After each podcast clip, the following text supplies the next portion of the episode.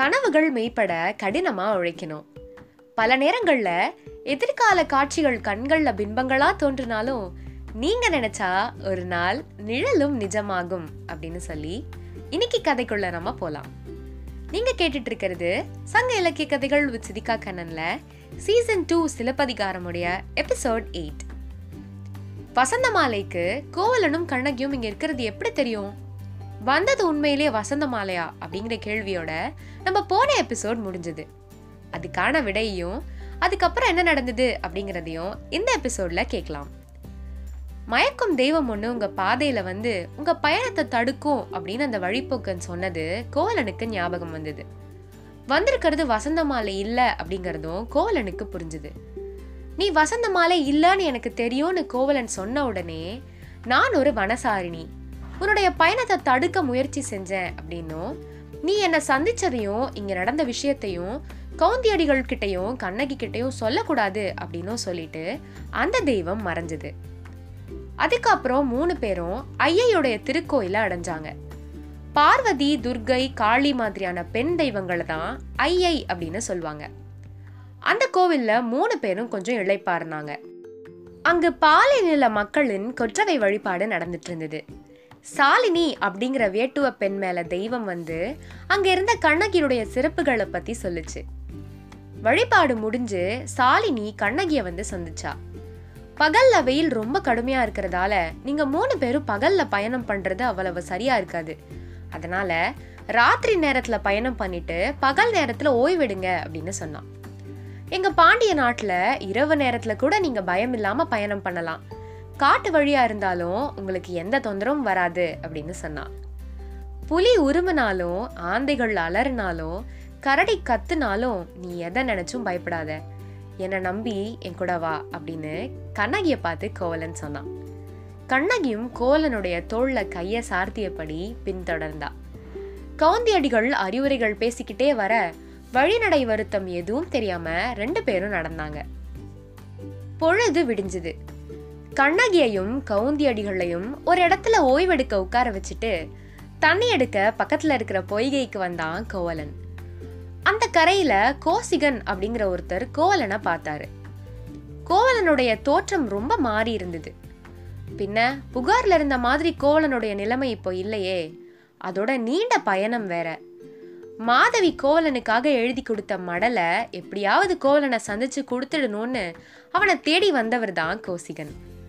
இது கோவலனான உறுதிப்படுத்திக்க கோவலன் காதல விடுற மாதிரி பக்கத்துல இருந்த ஒரு வாடி போன மாதவி கொடிய பார்த்து இந்த வெயில் காரணமா நீ வாடி இருக்கியா இல்ல நீயும் கோவலன் பிரிய அதனால வருந்தி இழைத்து வாடிய மாதவி போல வாடி இருக்கியா அப்படின்னு சொன்னாரு.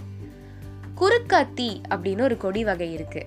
அதுக்கு இன்னொரு பெயர் தான் மாதவி கொடி. இந்த கோசிகன் இப்படி சொல்றதை கேட்ட கோவலன் நீங்க இப்போ என்ன சொன்னீங்க? அப்படின்னு கேட்டான். இவன் கோவலன் தான்னு தெரிஞ்சுக்கிட்ட கோசிகன் கோவலனுடைய பெற்றோரும் மாதவியும் பெரும் துயரத்துல இருக்கிறதாக சொன்னாரு. மாதவி கொடுத்து அனுப்பின கடிதத்துல இருந்து அவங்களுடைய நிலைமை கோவலனுக்கு புரிஞ்சுது.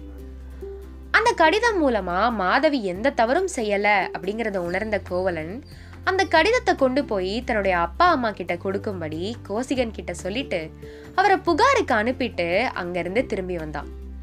வழியில தங்கியிருந்த பாணர்கள் கிட்ட மதுரை இன்னும் எவ்வளவு தூரம்னு கேட்டு தெரிஞ்சுக்கிட்டான். மூணு பேரும் வைகை ஆற்றை கடந்து போனாங்க. அறம் புரியும் மாந்தர்கள் தவிர வேற யாரும் தங்காத புறஞ்சிறை மூதூர நோக்கி அவங்க போனாங்க.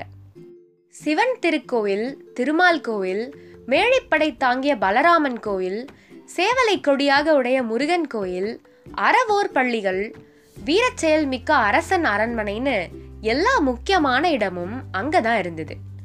கோவலன் கவுந்தியடிகள் கிட்ட பேசத் தொடங்கினான். சென்ற காலத்து கேடுகளை ஏடுகள் திறந்து படிக்கிற மாதிரி சொல்ல ஆரம்பிச்சான். நெறி கெட்ட வழிகளில் போய் என் வாழ்க்கைய பாழ்படுத்திக்கிட்டேன். ஒரு தப்பும் செய்யாத கண்ணகிய இப்படி ஊரை விட்டு கூட்டிட்டு வந்து கடும் வெயில்ல கால் கடுக்க நடக்க வச்சு ரொம்ப கஷ்டப்படுத்துறேன் அப்படின்னு சொல்லி ரொம்ப வருத்தப்பட்டான். என்னுடைய கடந்த காலத்துல தான் நான் இப்படி இருந்துட்டேன். எங்களுடைய எதிர்காலம் நல்லா இருக்க ஊருக்குள்ள போய் என்னுடைய உறவினரை சந்திச்சு வணிகத்தை பத்தி விசாரிச்சுட்டு வரலான்னு இருக்கேன். அது வரைக்கும் கண்ணகிய உங்க பொறுப்புல விட்டுட்டு போகலான்னு நினைக்கிறேன். நீங்க கூட இருந்தா கண்ணகிக்கு பெரும் ஆறுதலா இருக்கும் அப்படின்னு சொன்னான் கோவலன். விதி வலியது. அறம் அறிந்த அறிஞர்கள் எவ்வளவு சொன்னாலும் நீதிகளை கேட்டு மனிதர்கள் நடந்துக்கிறது இல்லை. இது இயற்கை தான் இந்த விஷயத்துல விதி ராமனையும் நலனையும் கூட விட்டு வைக்கல. அவங்க ரெண்டு பேரும் மனைவிய பிரிஞ்சு எவ்வளவு கஷ்டப்பட்டாங்க? உனக்காவது மனைவி கூட இருக்கா? அதை நினைச்சு சந்தோஷப்படு. கிழிந்த கந்தல் தான் வாழ்க்கை. ஆனா ஒட்டு போட்டா சரியாகிடும் அப்படின்னு கோவலனுக்கு ஆறுதல் சொல்லி அனுப்பி வச்சாங்க கவுந்தியடிகள் மதுரை நகருக்குள்ள போனான் கோவலன். சாதி அடிப்படையில தெருக்கள் இருந்தது. அரசர் அந்தணர் வணிகர் உழவர்கள்னு நாலு வகை சாதிகள் இருந்தது. பெருந்தெருக்கள் சந்துகள் சதுக்கங்கள் ஆவண வீதிகள் மன்றங்கள்னு நகர சுற்றி பார்த்தான் கோவலன். பாண்டியன் ஆட்சி பண்பட்ட ஆட்சி. அது மக்கள் வாழ்வுக்கு நிழலா இருந்தது. மக்கள் நாட்டை விட்டு நகர்ந்ததே இல்லை. வேற்று நாட்டை விரும்பி போனதும் இல்லை. இந்த மதுரை மூதூர் மாநகரை பார்த்துட்டு புறஞ்சிறைக்கு திரும்பி வந்தான் கோவலன். தான் பார்த்த எல்லாத்தையும் கவுந்தியடிகள் கிட்ட பகிர்ந்துக்கிட்டான் இவங்க பேசிக்கிட்டு இருந்தப்போ மாடலன் அப்படிங்கிற ஒருத்தர் அந்த இடத்துக்கு வந்தாரு. யார் இந்த மாடலன்? இவர் ஏன் இங்க வந்திருக்காரு?